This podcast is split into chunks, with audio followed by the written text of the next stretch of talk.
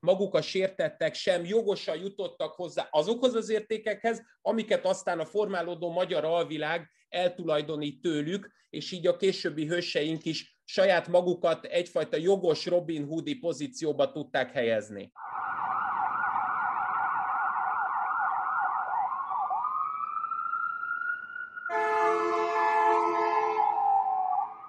Sziasztok, ez a Tango és Kes, Bezsanyi Tamás, illetve Böcskei Balázs tovább a 24.hu bűnügyi podcastja. Mai alkalommal Budapest több szegletét fogjuk egy szerzőpáros, betörőpáros tevékenysége révén felkutatni, illetve bejárni. Kecskemét és Sándor, illetve Bújtor Jánosnak a bőrébe fogunk bújni. Zuglóban, a második kerületben és egy hosszabb ideig Óbudán is fogunk időzni, és a mai adás alkalmával túl azon, hogy hogy trükköket, tippeket fogunk nektek bemutatni, illetve fog Bezsanyi Tamás nektek illusztrálni. Szó lesz természetesen Pintér Sándorról is, ezt így most mondjuk a műsor elején, hogy azért tényleg végighallgassa mindenki a második részt is, mármint hogy az első 15 perc után. És fogunk arról is beszélgetni, hogy a szocialista arisztokráciát a társadalomtudósok, a történet, tudománya, foglalkozók jól kutatják-e, vagy hogy egy kicsit a bűntársadalom mozgása felől, trendjei felől néznék, akkor az, hogy ki az arisztokrata és ki az elitnek a tagja, az kicsit másképpen néznek ki alulnézetből, mint azok, akik ezt rögtön akadémikusan felülnézetből teszik. Nem a saját gondolatom ez, hanem állandó partnerem, illetve a tartalomfejlesztésért felelős menedzser Bezsenyi Tamásnak a felvetése, akit pedig itt is köszöntök már. Szevasz Tamás! Szervusz, nagyon szépen köszöntök mindenkit, és örömmel fogadom mindig a, a Facebook valamilyen középvezetőjét is megszégyenítő megnevezéseimet. Nem tudom, hogy a Facebookon mindenki középvezető, ott belép abba a célbe valaki, és már rögtön felsővezető lesz, ezt ugye mi nagyon nem tudjuk, és nem értjük ezt a világot.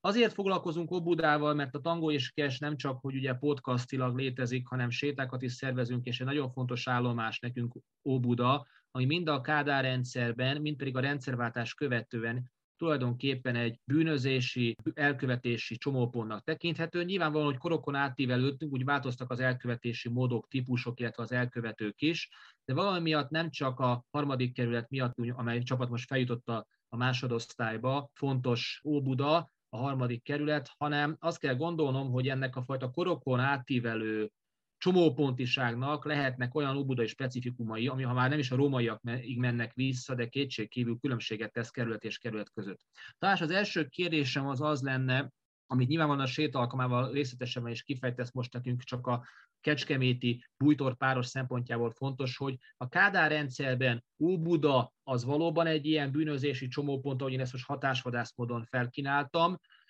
és ha igen, akkor pedig miért, miért az alakul ki a városnak az északi részén ez a fajta, ez a fajta sűrűsödés?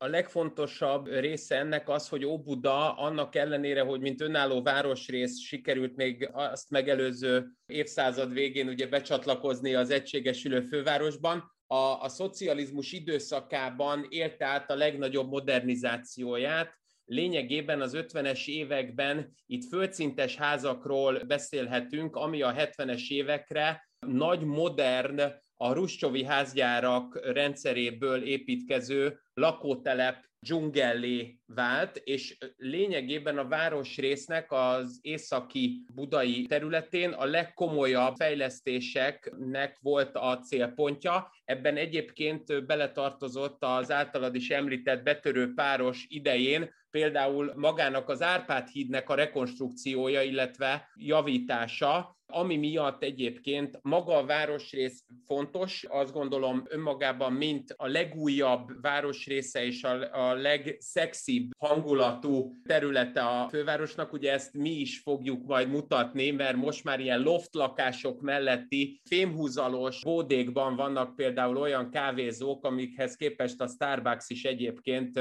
szinte már a zserbó kávézó skanzenjét idézi, de nyilván a sétát még nem itt kiemelve, az a legfontosabb, hogy az északi csomóponthoz a legjobb összeköttetés volt, mert Leány falun már a szocializmusban is nem csak Fábri Sándor és annak közvetlen családja lakott, hanem olyan ismert bűnözők is, akikről mi korábbi tangó podcastokban beszéltünk, mint Radnai László is, ebbe az irányban lakik, érintkezik a valósággal, de Csüllök Zsigmondról is beszélhetnénk akár, vagy olyan személyekről, mint Serej Zoltán, akit 99-ben eleve ebbe a területben mozgatják, és persze Krisztás Józsefig bezárólag ez egy hosszú és soha be nem fejeződő Möbius szallag lenne.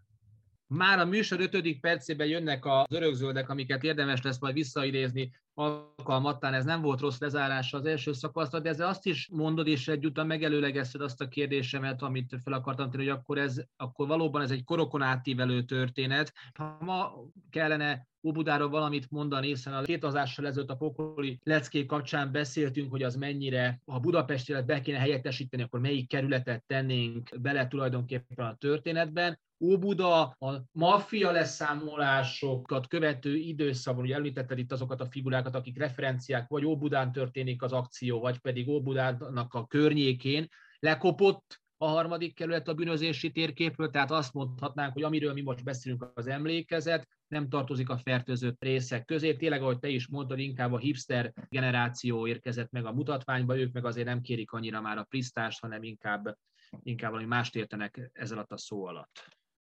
Hát nyilván a vendéglátósoknak a véleménye e, ezügyben drasztikusan más lenne ahhoz képest, mint amit én mondok.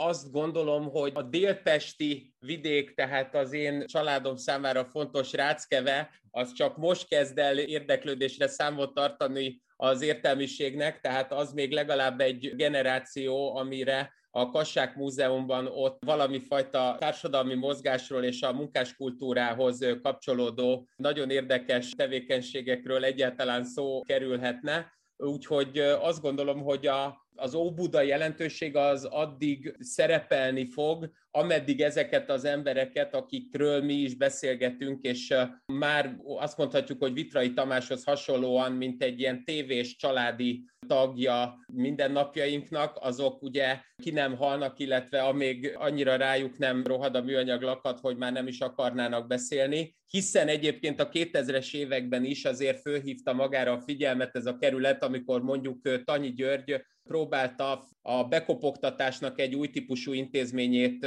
megvalósítani a Leroy Café-ban, ott a Montparknál, ezzel ugye nyilván tehát a halálos fegyver kettő kezdő képsorai vetekedhetnek, tehát ott lényegében a, a, a kirakat betörésnek egy új típusú eszközrendszere és lehetősége mutatkozott meg. Én azt gondolom, hogy persze a vírushelyzet mindent megváltoztat, de a hagyomány az örök.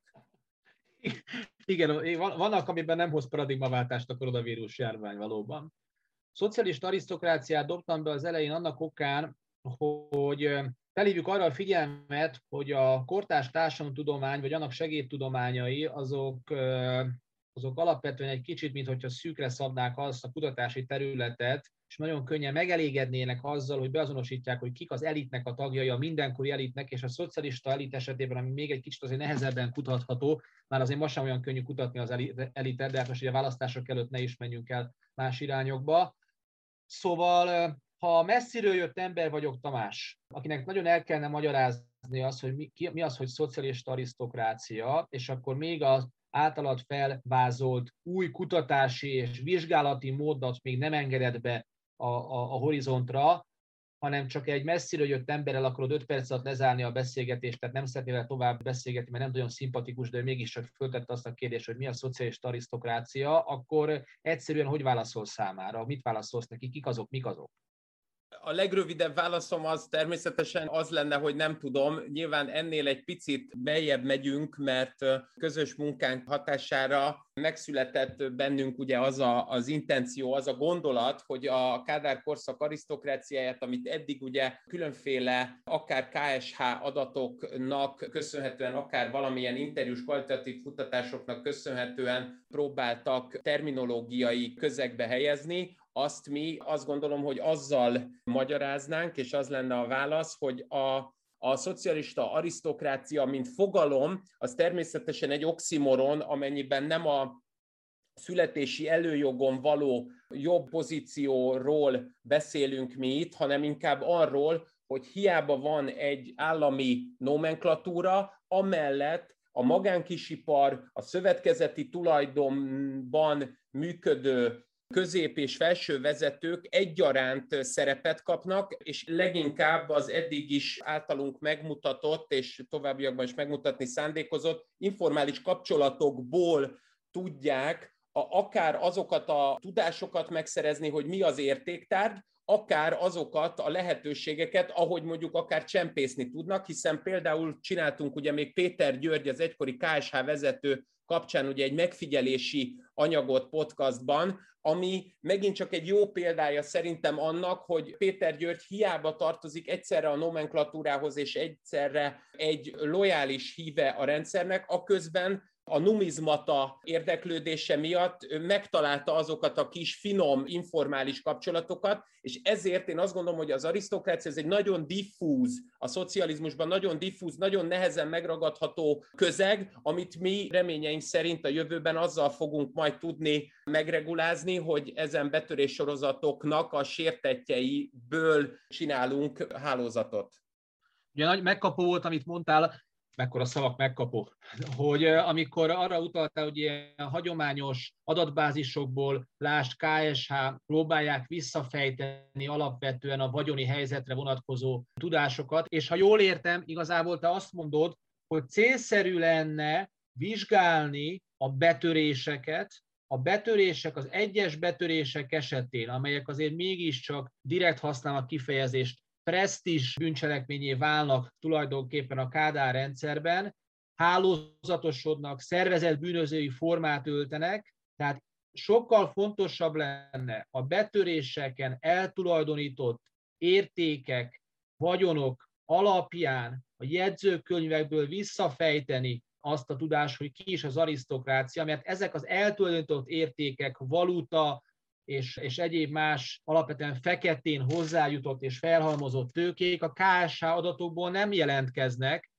tehát lehetett az arisztokráciánk tagja, a politikai osztály tagja, meg a, illetve nem az arisztokráciánk, te is mondtad, egy oximoron, az elitnek a tagja, a központi bizottság, meg a politikai bizottság tagja, a Magyar Szocialista Munkáspárban, meg éppenséggel a nagyvállalatoknak a vezetője, de az ő adataik alapvetően a KSH-ba látszanak, de te pedig azt feltételezed, főleg az eltulajdonított vagyonokból, értékekből, amelyek játszanak a rendőrségi jegyzőkönyvben, de nem látszanak a KSH adatokban, hogy itt a látható, tudósok által látható elit mögött igenis van egy más típusú elit vagy arisztokrácia, amelynek a megismerése nem szociológia, nem gazdaságtörténet, hanem kriminológia, és hogyha ezt a megismerést beengedjük, tehát a redzőkönyvek és az elkövetések száma, illetve az ottan elhozott értékekből következtetünk, akkor megjelenik egy másik szocialista elit, vagy szocialista arisztokrácia. Jól értelek-e?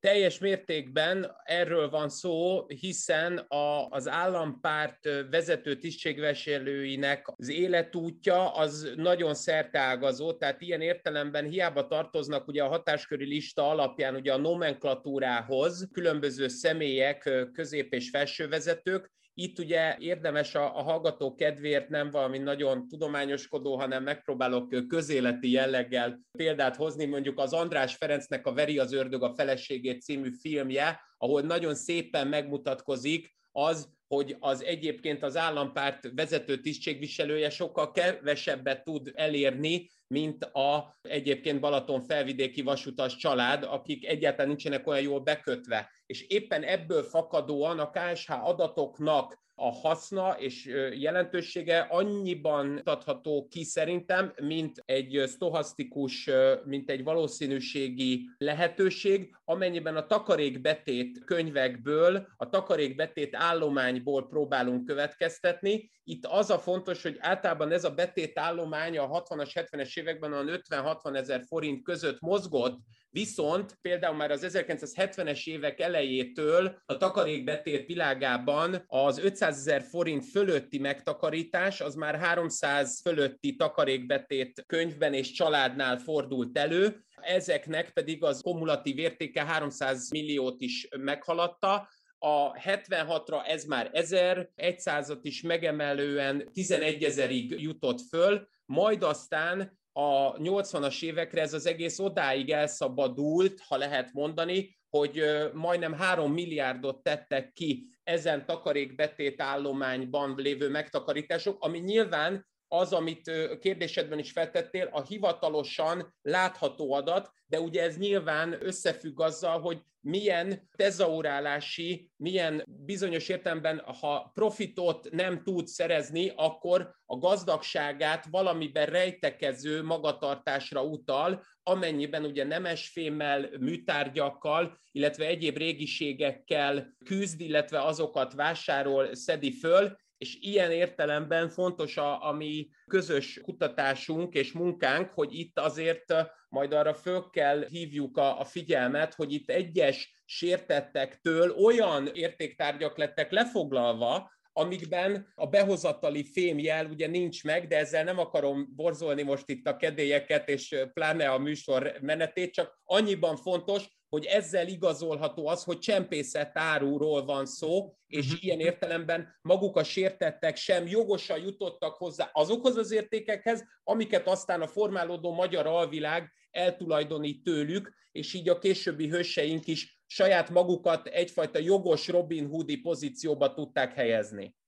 Tökéletes átvezetés a két hősünkhöz. Beszállunk akkor a tilos ladába, kicsit zörög a hátulja stílszerűen. Az első ülésen ül Kecskeméti Sándor, és mellette pedig az úgynevezett anyós ülésen, nem tudom ezt a kifejezést, mikor fogjuk azért elfelejteni, ezt a, mikor fog kikapni a magyar köznyelvből, de azt hiszem, hogy azért még kell egy-két egy-két hulláma a férfi és női egyenlőség diskurzusokhoz, hogy ez megszűnjön. Szóval ott pedig Bújtor János, mi meg mögöttük ülünk ugye ilyen képletesen, Kik ülnek ott az első? Ki ez a két figura, aki jó Buda felé veszi az irányt a piros ladába? Keroluk tudnunk. Ugye őket úgy szeretik hívni a korabeli alvilágban, hogy Gida és Buksi. A Gida az ugye a Kecskemétinek az állat animalizált jellemzőjének a, a kifeszítése. A Buksi meg egy nagyon kedélyes megfogalmazása annak, hogy Bújtor János igencsak szerette egyébként az élvezeti cikkeket, és azoknak a töménytelen poharából való megmerítkezést és annak kívását. Kecskeméti Sándor egy olyan fickó volt, aki egyébként a Észak-Budáról származik, és az ő családi háttere eléggé zavaros volt, az édesanyja volt egy stabil kapcsolat, az apja az eltűnt nevelőapa mellett ténykedett, amit nem túlzottan jól fogadott, ahogy a legtöbb betörőnk se, de ez majd egy későbbi kérdésünk lehet a jövőben, hogy itt, amikor szociálpszichologizáljuk ezen betörők esetleges anyakomplexusát, a Kecskeméti az több betörésben vett részt. Először autófeltörésekkel kezdte fiatalon, egyébként egy városligeti galerihez tartozott a Széchenyi fürdő környékén szerettek mozogni, majd aztán több betörésben vett részt, először vidéken, akkor többször megbukott, megborult, és végül Vácról szabadult a 70-es évek végén, amikor is összekapcsolódott szorosabban a már említett anyósülésen ülő Bújtor Jánossal, Buksival, aki pedig szintén egy olyan fővárosi fickó volt, aki zavaros családi háttér után egy erős indulással, inkább a kriminális karrierbe való belépéssel próbálta az érdeklődését fenntartani a magyar valóság iránt, és ezt odáig feszítette, hogy akár több napos kártyacsatákat volt képes vívni az éjszakai életben, szórakozó helyeken, akár egyes lakásokban, és természetesen a kábítószer és az alkoholnak egy nagyon kedves megszállottja volt, tehát Charlie Sheen az majdnem el is bújhatna itt a utóbbi évtizedek tevékenységét illetően, a két személy valójában egyébként egy Bud Spencer Terence Hill karakter, amennyiben Kecskeméti Sándor fiziognómiáját tekintve egy vékony, nagyon akrobatikus képességű, inas, szálas srác volt, aki egyébként rendkívül utálta az erőszakot, nagyon taszította ez. A Buksi az pedig egy zömök, nagy darab fickó volt, aki természetesen sem az erőszakot, se semmi mást, amit úgy szájba, mint orron keresztül be tudott szerezni, azt nem vetette meg, és ilyen értelemben valami gargantúa és pantagruel, csak azért, hogy kiakasszalak a hokkultúros hasonlatokkal, egy rebléi karaktereknek a, a kettősségéről van szó, de természetesen a Bud Spencer Terence Hill abban is igaz, hogy Kecskeméti egy stabil életvezetést próbált tanúsítani Óbudán, míg a Buksi az az anyósülésről nem véletlenül nem is akart elmenni, mert folyamatos alkoholos befolyásoltsággal ibusz lakásokban töltötte az idejét. Pont ezt akartam tőled kérdezni, hogy ezzel a két különböző fizikai és fizimiskás berendezkedéssel hogyan alakul a munkamegosztás közöttük az elkövetések során. Van-e olyan technikájuk, ami mi csak rá jellemzőjük, és amit aztán a szocialista arisztokrácia szív is, de rendesen? Hát amennyiben lehet ilyen sajátosságot mondani, akkor az főleg a kecskemétihez kötődik. Ennek a legderekasabb megnyilvánulása az az, ahogy ő általában különböző vezetékeken, villámhárítókon és csatorna fedeleken úgy jutott be a lakásokba, hogy így a teraszról felfeszítve az ablakot, vagy akár a redőnyrácsot a lakás belsejében kutakodott, majd aztán ugyanúgy ezzel a macska ügyességgel hagyta el a lakást. Bújtor, a másikuk ennél egy sokkal kevésbé szofisztikált módot vállalt be, egészen konkrétan Galla Miklost idézve bevállalta, és vállával belökte az ajtót, tehát igazából a saját testsúlyos edzésnek egy új értelmet adott azzal, amennyiben egyfajta gravitáló hatásban bízott, és általában sikerrel. Nagyon megemeltük a műsor elején az óbudai helyszínt, pedig tudva lévő, hogy a mai adásban még igyekszünk bemutatni két másik elkövetést, meg egy el nem követettet, bár megbízással éltek, vagy megbízással, megkereséssel éltek feléjük, ugye, mint megbízható kollégák, komoly referencia munkákkal, best practice bírtak, hogy megkérjék őket egyébként a Duhány utcai Zsidó Múzeumnak egy a megoldására is. De Tamás csak egy röviden, és igazán röviden, hogy Óbudán mit focizgatnak ők, hogyan jön az egész óbudai történet, hogyan tekerednek rá. Hangsúlyozta itt a tippadóknak a kérdését, és valóban azért Óbuda se kicsi, a város se kicsi, a tipp azért az, hogy is mondjam, szoktad mondani, hogy lábra jön, na de hát ilyen városban azért könnyen kicsúszik az ember ujjai között a, a, a, a cetlét, mikor itt azért dülöngélünk embereknek, és sodródunk itt a tömegbe.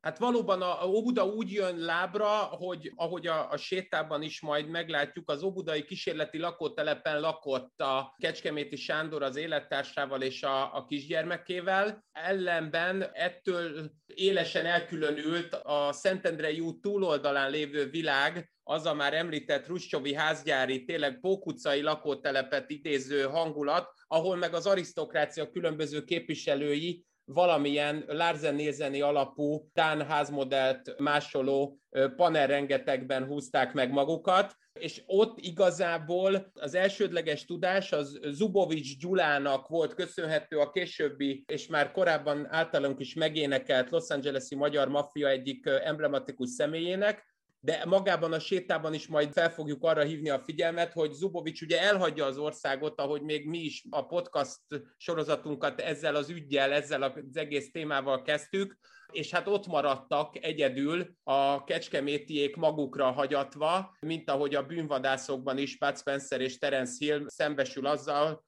ahogy a megáll az időben is, hogy akkor most itt fogunk élni, akkor most mi elvileg tovább is kéne csinálnunk ezt a munkát. Szóval Óbuda az részben a, a saját gondolataik alapján jött be, illetve amiatt is, mert Kecskeméti Sándor itt lakott, és egy emblematikus Dunában mélyeztett autót is itt fog eltüntetni azért bajban vannak a hallgatók, hogy most bűnügyi podcastot vagy filmes podcastot hallgatnak, tehát azért nem egyszerű hallgató dolga sem meg ebben az értelemben, viszont eh, arisztokrácia, és arisztokrácia, akkor van egy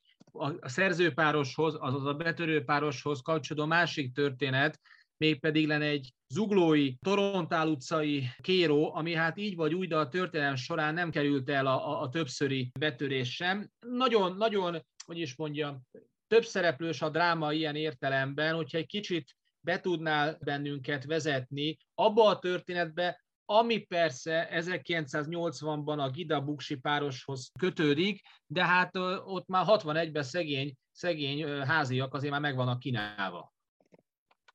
Valóban, ugye Schmidt Gyula egy egyébként töltőtól kereskedő, aki a Torontál utcában található villáját próbálná megvédeni a betörőkkel szemben, ez nem sok sikerrel jár, Először az általad is említett első kísérlet az 61-re datálható, amikor az év végén Hübner Zoltán, aki egyébként olyan helyeken szeretett megfordulni, mint az általunk is még korábban említett Ilkovics büfé és társai, úgy döntött egyébként, hogy a, azt az ügyet, amit ő most itt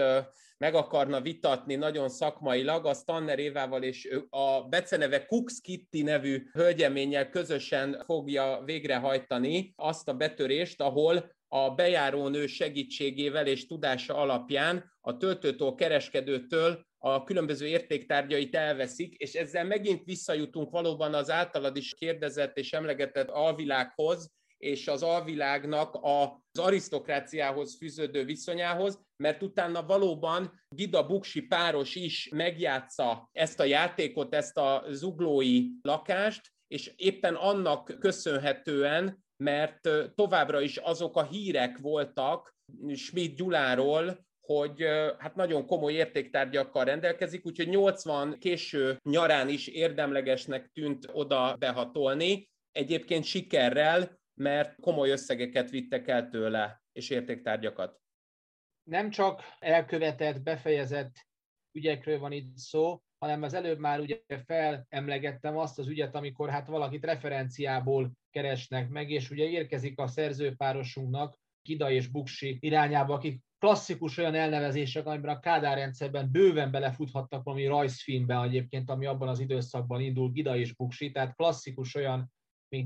gyerekkönyvekből is ismerhető karakterekről van szó, csak hogy meg ne téveszten az ember, mit olvas otthon fel a gyereknek. Tehát a lényeg, ami lényeg, hogy Tamás, ha téged megkerestek volna, tegyük azt föl, mondjuk te vagy a Kecskeméti Sándor, és azt mondják, hogy Dohány utcai Zsidó Múzeum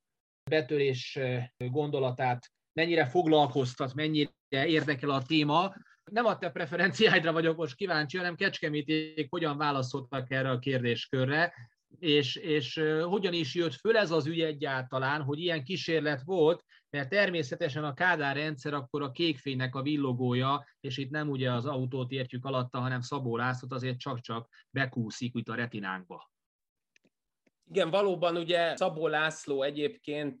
többször is írt egyébként ezekről a, a figurákról, akiket egyébként valóban lehetne akkori popzenekar nevéhez is kapcsolni, én természetesen még a Barta Tamásos adásunk hatására továbbra is a kicsi, a nagy, az Artur és az Indián szeretném csak kapcsolatba hozni azért, hogy így legalább lát, már látható a hatást is gyakoroljak rád mindazonáltal. Valóban, a, ami a kékfényből kimaradt, távirányított betörések címmel például maga Szabó László is írt anyagokat a betörőkről. Itt a távirányítottság a nagyon fontos, amit maga Szabó is idézőjelbe tett, a Dohány utcai múzeumnak a kirablása, pontosabban az oda történő betörésnek a lehetősége, az egy külföldi ötlet volt, és nem véletlen, hogy ez a 90-es évek elejéig váratott magára, én azt gondolom, és ez ennyiben a mi kutatói állításunk, vagy még inkább hipotézisünk, hogy azért a kettősségből, a kettős működésből inkább a kecskeméti volt az, aki a jól szervezettségnek a tanújeleit mutatta, és a megfontoltságot jelképezte. Én azt gondolom, hogy alapvetően az a probléma merült föl, amit a korabeli betörők még máig visszamenőleg úgy szeretnek mondani, hogy a, a doboz vagy a ricsi. Ez mind a kettő egyébként a riasztót fedi, csak ők így szerették megfogalmazni. Tehát amennyiben riasztóról beszélhetünk, annyiban ők inkább akkor kiléptek a, az érdeklődés homlokteréből, és azt gondolom, hogy Kecskeméti Sándor egy megfontoltabb betörő volt, nem véletlen, hogy az a passzív működése az igazságszolgáltatással szemben is meghatározta őt, és betörő királyá avanzsálta a későbbiekben. Ha már az arisztokrácia, bár ténylegesen nem ez volt a célunk, de hát látszik, hogy egyszerűen nekünk az a világ milyen távoli, két gyerek hógolyózik, a rögtön az arisztokrácia jut belőle eszünkbe, hát innen Józsefvárosból, Ferencvárosból nézve ezek azért nagyon kitakarják az épületek azt a felhőt de megint csak ahhoz kapcsolódó kérdést kell nekem föltenném, és itt a szocialista arisztokráciát most ténylegesen az oximoron jellegében használom, vagy te is utaltál rá, magyarán nem pontosan, hiszen az, az arisztokratikus dologokhoz kevés köze van a pártállami elitnek is, de érdekes az ügy. Nagyon is érdekes az ügy, nagyon csavaros az a történet, ahol Tamáska Máriához, így talán keveseknek ismerős a név, de úgy már igen, hogy Kádár Jánosnak a feleségéről van szó. Egy barátnőjéhez, aki őt az 56-os forradalom leverésének megkezdésekor egyébként bújtatja, gondoskodik róla azokban a napokban, Köbli Gyulánéról beszélünk itt, és hát eh, adódik a kérdés, akinek ugye szintén az ingatlanját ugye megcsinálják, fogalmazunk így, hogy nem kockázatos-e betörni egy szocialista, így vagy úgy, de felvilágba tartozóhoz, meg hát maga az ügy is érdekes, főleg annak okán, hogy ugye itt eh, Tamáska Mária szerepe azért egy mindig egy kicsit, hogy is mondjam, plusz színezetet ad ezeknek a száraz, majd hogy nem tényszerű betörés történeteknek is, ami természetesen nekünk és a hallgatóinknak viszont valami egészen sajátos élményszerűséget jelent. Igen, valóban azt lehet mondani, hogy a Kornis Mihály Kádárné balladája című darabnak a, hát a világát azt igencsak megemeljük azzal, hogy ugye a Zsike, a Kutvölgyi Erzsébetnek a karakterét egy más módon helyezzük a központba, mert Köbli Gyuláné az a 13. kerületi pártbizottságnál volt egyébként konyhásnő, és a kapcsolatuk alapját az nyújtotta amúgy, hogy 56-ban a az MDP-nek az Akadémia utcai székházában különböző szörmebundák között segítette bújtatni Tamáska Máriát, illetve melegben tartani abban a hideg október végi napokban, az árnyas úton az általad említett betörés pedig ugye úgy történik meg 1981. április közepén, hogy azt a két elkövetőt, aki a ténylegesen végrehajtotta, az egyikük sem konkrétan a Gidam vagy a Buksi, hanem egy Tűzkő István és egy Világi György, amivel az általad prolongált lehetőséget én hát nem csak elfogadnám, hanem be is tolnám így helyettük, hogy nyilván a, a más nemi szervével verni a csalánt, az sokkal könnyedebbnek tűnik, tehát lehetséges, hogy a, éppen a politikai kapcsolatok, éppen a nomenklatúrában betöltött jelentősebb szerepe okán nem ők maguk akarták elkövetni az ügyet. Egy visszatérő legenda egyébként azóta is, hogy Korom Mihályhoz is betörtek, úgy, hogy az ő díszegyenruháját, mikor felfedezték a betörők, akkor hirtelen rájöttek, hogy ez Iszkiri és a távozás hímes mezejére lépve inkább el is felejtették azt, hogy ők hova is indultak. Én itt azt gondolom, hogy nem lehetett abból a szempontból problémás, hogy leginkább a 81-re már, amikor Zubovics távozik Amerikába a Horváth Zoltánnal, akkor már ők úgy érzik, hogy ők magukra lettek hagyva,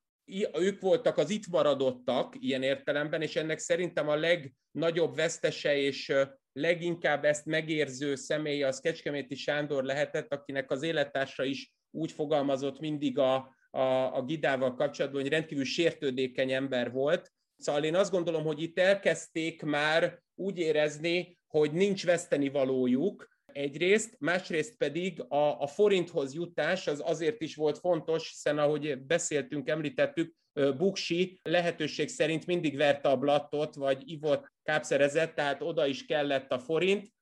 Kecskeméti meg próbálta a felhalmozás elvét valahogy tanúsítani. Tanúsítja ezt a felhalmozás elvét, aztán akkor így érkezik meg a történetbe. Úgy tűnik, hogy a mi podcastjainkban mindig Pintér Sándor a történetek végén szokott megérkezni de megérkezik. Hogyan kapcsolódik be a sokak által ismert Pintér Sándor jelenlegi belügyminiszter a történetbe? A legfontosabb megfogalmazás erre az az, hogy Gidát ő kapta, mint olyan bűnelkövetőt, akinek a kihallgatása felől rendelkeznie kellett. Egyébként Kecskeméti Sándor Érdekes módon szinte alig egy hónap különbséggel született Pintér Sándortól, tehát itt két nagyon fiatal ember találkozik a Gyorskocsi utca a harmadik emeleti kihallgató szobájában, és a legfontosabb az azt gondolom, hogy abban ölt testet, hogy miközben nyilván Pintér éppen a Zbrojovka Bűrnó 203-as modelljével próbálja legépelni azt a tanú vallomás helyett már gyanúsítotti vallomást, amit a Kecskemétitől akar kisajtolni, hogy szembesül azzal, hogy itt bizony egy karakterisztikus személlyel áll szemben, én azt tudnám mondani, hogy a megállíthatatlan erő a mozdíthatatlan kővel találkozott. Két rendkívül makacs és a, a saját érdekeinek és a saját erkölcsiségének, a saját maga által képviselt világrendszernek a, a rendkívüli magabiztosságát komolyan vevő személy találkozott, és az is egyáltalán siker, hogy egy év után Pintér tudta a jobbat húzni ebből a történetből, mert ugye itt Kecskeméti Sándor érvelt először úgy is, hogy nem szólalt meg, úgy is, hogy kényszer táplálni kellett, úgy is, hogy utána előállt azzal, hogy ő egyébként a, a 16-os buszon kapta meg azt a személyiséget, ami Kecskeméti Sándorhoz kapcsolja, és így a, az igazságügyi elme megfigyelő intézetbe, az imeibe is áthelyezték egy rövid időre azért, hogy a kapcsolattartást rendszeressé tudják vele tenni. Szóval sok minden volt, mielőtt egyébként Pintér véglegesen meg tudta malmozni azzal, hogy inkább beszéljen, és a, ilyen értelemben a kleptomániát azt el fogja ismerni majd a bíróság, mint büntethetőséget kizáró okot, bár egyébként én azt gondolom, hogy ez inkább a legenda világa, a valóság az ezzel szemben az lehetett, hogy a gyorskocsiban is voltak vizsgálati fogságon, és nagyon könnyen információt kaphatott arról, hogy az ő társa Buksi az nem tartotta már azt a szót, amit egyébként ők megbeszéltek, és megborította őt is, ezek után meg már nem sok értelme volt, de még így is azt gondolom, hogy a lehetőségekhez mérten megpróbálta védeni a saját családját Kecskeméti, nem véletlen, hogy hozzá kötődik Portik Tamás hangfelvételei előtt a, az első nagy volumenű, akkori óbudai sírkertben lévő konkrét sírhelyből előbányászott értéktárgyaknak a, a sorsa. Aki velünk tartott a mai adás alkalmával, az nem csak, hogy filmes élményeket és életképes és dumaképes mondatzárásokkal volt gazdagítva ebből a 40 percben, hanem egy olyan tudása is, vagy éppen benyomása is szerteltet, legalábbis meg fogom osztani magamét, Tamás, hogy és itt főleg az utolsó szentenciáid, vagy éppen az utolsó gondolataid a kihallgatás trükkösségéről, hogy a betörést, hiszen te is utaltál rá, hogy persze ez egy munkamegosztásba ment, és ugye a betörő az, aki oké, okay, hogy jól figyel, meg oké, okay, hogy hogy van egy kis türelme kivárni az időt, meg egy kis fizikai ereje belökni az ajtót, meg esetleg hamar letalál a tangóra, meg, a, meg az ecserire, és akkor ennyiben hajlamosak vagyunk elintézni, de ha nem is trónjukra akarjuk helyezni ezeket az elkövetőket, de itt a kihallgatási trükkösködés, ugye, amit a Pintérnek kellett foganatosítani, és igazából előtte kellett járni egyel bizonyos értelemben, az azt is mondja, hogy a betörés ha nem is a bűnelkövetések csúcsa, de hogy ezek az elkövetők azért nem csak fizikával, hanem szellemmel is dolgoznak.